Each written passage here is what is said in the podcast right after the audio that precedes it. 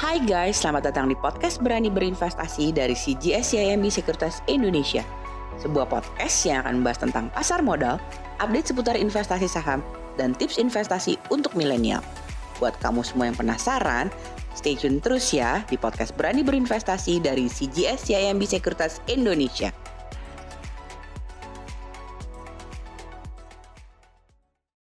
Teman-teman semua, apa kabar? Senang banget nih, kita ketemu lagi di podcast Berani Berinvestasi bersama CGS CMB Sekuritas Indonesia tentunya. Seperti biasa, di podcast kali ini, kalian akan ditemani oleh saya, Aditya Perdana, sebagai Retail Research Analyst dari CGS CMB Sekuritas Indonesia, dan juga rekan saya, yakni Fandi Swerman. Saya sapa dulu ya. Hai Van, apa kabar Van? Hai Dit, baik-baik. Sehat ya Van? Sehat, semoga kita semua juga sehat pastinya ya. Betul sekali. Jadi memang apa yang dikatakan oleh Fanny buat teman-teman semua yang sedang mendengarkan, kita harapkan semuanya sehat karena sehat itu mahal teman-teman semua. Mm-hmm. Van, nah menarik banget nih. Jadi uh, di kesempatan kali ini, di podcast kali ini kita akan ngebahas nih Van. Tentunya teman-teman semua udah ada yang mengetahui ataupun yang belum, nah tentunya lebih menarik lagi nih. Kita akan ngebahas Van mengenai aturan dari Otoritas Jasa Keuangan atau OJK terhadap bank kecil dan juga big bank. Mm-hmm. Seperti apa sih nih kira-kira aturan yang barunya ini kan? Nah ini menarik banget nih. Jadi kalau misalnya kita lihat nih Van ya, melihat kondisi dan fakta yang ada dalam satu atau dua minggu terakhir ini Van, mm-hmm. kan market kan bergerak cukup volatile ya. Mm-hmm. Dan selama di bulan Agustus uh, sebenarnya di akhir Agustus tuh market sedikit naik lah dan akhirnya ditutup uh, secara kumulatif naik 1,32 persen. Menurut kamu sendiri gimana nih Van uh, kondisi market Van? Bener banget nih Dit. Jadi beruntung ya kita bisa ngeliat bahwa IHSG akhirnya ditutup uh, positif gitu ya walaupun tipis nih di yeah. akhir Agustus uh, yang lalu gitu. Nah, walaupun kita Betul. tahu memang uh, ada beberapa sentimen gitu ya sebetulnya di Agustus yeah. kemarin. Contohnya seperti uh, misalkan mengkhawatirkan tentang tapering gitu ya. Ini yang ditakutkan oleh investor akan ada tapering dalam waktu dekat. Kemudian juga di Jumat lalu kita uh, dengar ya waktu di Jumat tanggal 27 Agustus. Nah, ketua The Fed atau Jerome Powell ini mengatakan bahwa ada kemungkinan nih The Fed akan mengurangi uh, pembelian obligasi tahun ini. Nah, tapi tidak akan terburu-buru untuk menaikkan Fed rate gitu. Nah, ini juga kemudian yang uh, direspon cukup positif gitu ya. Nah, sebenarnya memang masih uh, cukup challenging nih untuk market di periode bulan September ini. Ah, memang kalau diperhatikan dengan adanya market yang masih challenging ini, Van, mm-hmm. sebenarnya kan kita ngelihat ada beberapa kebijakan juga ya, Van, yang baru yang khususnya cukup masif juga ya di sektor finansial yang sudah mm-hmm. ditunggu-tunggu juga oleh investor sebenarnya ya.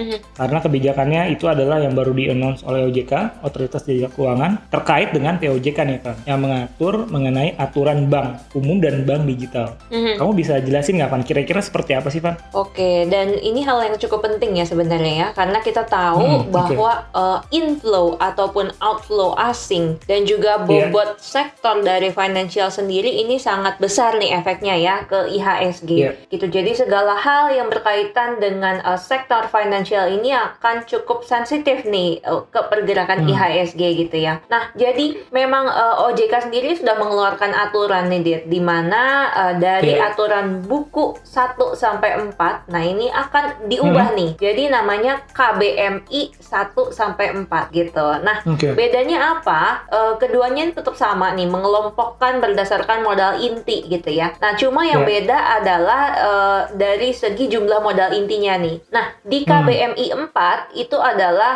yang memiliki modal di atas 70 triliun rupiah gitu. Nah, sedangkan untuk yang paling rendahnya nih yang di KBMI 1 rentang modalnya itu hingga 6 triliun rupiah gitu. Nah, selain okay. itu ada juga nanti uh, aturan kalau misalkan bank existing mau jadi bank digital, nah itu dia harus punya modal inti minimum sekitar 3 triliun rupiah gitu. Nah sehingga kalau kita lihat nih belakangan ini banyak bank kecil yang berencana untuk misalkan red issue, kemudian ada private placement gitu ya dan berpotensi nih akan terjadinya ada merger dan juga akuisisi seperti itu. Tingginya uh, minat terkait dengan merger dan akuisisi gitu ya. Ini karena memang bisnis bank di Indonesia sendiri ini ibaratnya masih menarik banget gitu Dit atau masih seksi gitu ya karena kita bisa lihat nih dari segi uh, net interest margin atau NIM ini kita cukup bagus dibandingkan dengan uh, kawasan regional gitu kemudian dari hmm. kondisi uh, CAR ya atau capital adequacy ratio-nya juga ini masih cukup oke okay, seperti itu.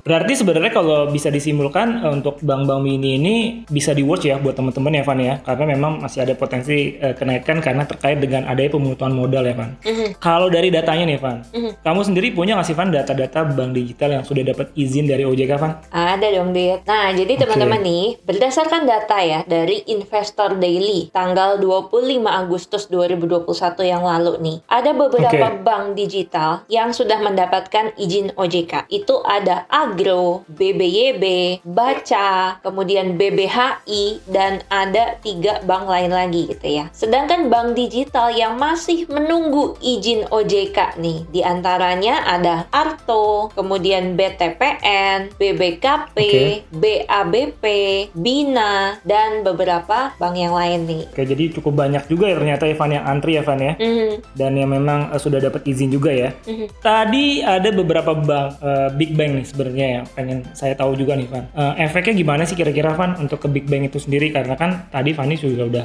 mention bahwa memang uh, sektor finansial ini memang nggak bisa dilepaskan begitu aja karena memiliki magnet dan bobot yang cukup besar. Mm -hmm. Nah, kita tahu nih, Van, POJK juga mengatur soal big banks juga nih, Van. Khususnya POJK 12, Van. Bagaimana, Van, menurut view kamu, Van? Oke, okay. nah dari uh, research kita ya, CGSCMB, POJK okay. 12 ini nih memang bertujuan untuk mempercepat konsolidasi sektor perbankan ya, mengingat persyaratan modal inti minimum itu harus 3 triliun rupiah nih hmm, di tahun okay.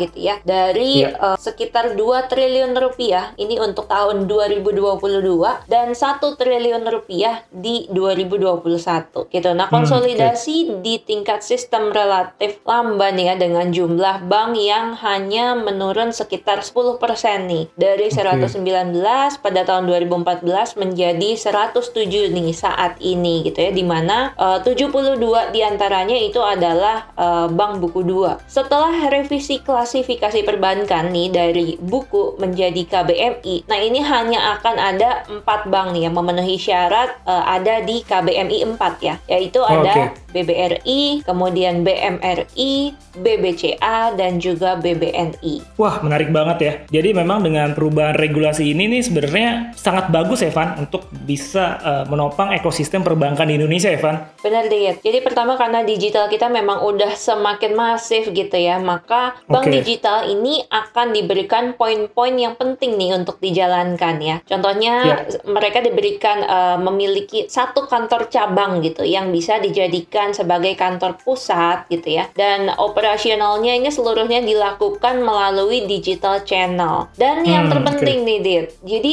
uh, eh, OJK juga mendorong bank digital untuk berkontribusi menuju inklusi keuangan. Nah, oleh karena itu bank digital ini harus menyasar segmen yang uh, unbank atau ibaratnya belum punya rekening bank gitu ya. Karena kita hmm, tahu nih okay, okay. Indonesia ini punya populasi yang uh, besar tapi banyak juga nih ternyata yang belum memiliki rekening bank gitu. Ini yeah. lebih dari sekitar 90 juta orang dewasa ini belum memiliki akses ke lembaga keuangan. Karena itu ya Van, sektor perbankan ini sebenarnya makin positif ya Van ke depannya. Mm. Nah Van, rekomendasi kita sebenarnya gimana sih Van untuk sektor perbankan itu sendiri Van? Mm. Dari uh, riset CGSCIMB ini per tanggal 25 Agustus ya, kita ya. masih yeah. um, menerapkan rating overweight untuk uh, sektor okay. bank gitu. Karena kita melihat harga saham bank ini sudah mencerminkan momentum valuasi yang menarik gitu ya. Di bulan Juli okay. uh, pertumbuhan kredit itu naik 0,3 persen year on year. Kemudian year to date itu naik sekitar 1,3 persen. Nah, segmen working capital itu uh, naik sekitar 0,2 persen year on year dan secara year to date ini naik 2,1 persen. Kemudian okay. uh, eh, bunga term deposit juga ini rendah kan gitu. Jadi ini bisa yeah. Uh, melindungi atau bisa tetap mempertahankan kinerja NIM nih dari bank-bank konvensional seperti itu. Dan uh, kalau ditanya target price-nya berapa nih? Karena ini yang paling penting oh, iya, nih ya, penting ya. ya. Untuk saham BBCA nih ya, target price-nya ada di 36.200. Kemudian untuk Bank Jago atau kode sahamnya Arto ini di 20.000 per saham hmm, targetnya okay. dan untuk BMRI ya, ini target price-nya di 6.700 per saham. Wow, keren banget ya. Mm -hmm. Jadi kalau teman-teman yang masih punya saham bank, prospeknya masih cukup cerah juga ya Fanny karena tadi Fanny sudah memberikan uh, insight mengenai uh, fair value dari perbankan itu sendiri. Nah, bagaimana teman-teman semua? Insight yang menarik kan di podcast kali ini karena kita sudah membahas mengenai penerapan dari POJK terbaru dan dampaknya terhadap big banks itu sendiri dan di akhir tadi kalian sudah mendapatkan beberapa insight mengenai fair value dari big banks itu sendiri. Nah, buat teman-teman uh, yang belum investasi saham, kalian harus mulai berinvestasi saham. Nah, tentunya di mana lagi? Di ECGS CMB Securities Indonesia dong. Thank you Ivan atas sharingnya Evan dan tentunya teman-teman semua uh, dengan ada podcast ini semakin semangat buat berinvestasi. Mm-hmm. Karena kalau nggak dimulai dari sekarang, kapan lagi Evan ya kita bisa uh, mencapai financial freedom. Oke, okay, thank you banget uh, Van atas waktunya dan kita berdua tentunya mengharapkan teman-teman semua dalam keadaan sehat ya, uh, stay safe dan stay healthy juga karena kita masih ada pandemi dan sampai jumpa lagi teman-teman semua di podcast berani berinvestasi selanjutnya. See ya, thank Bye. you. Bye, thank you.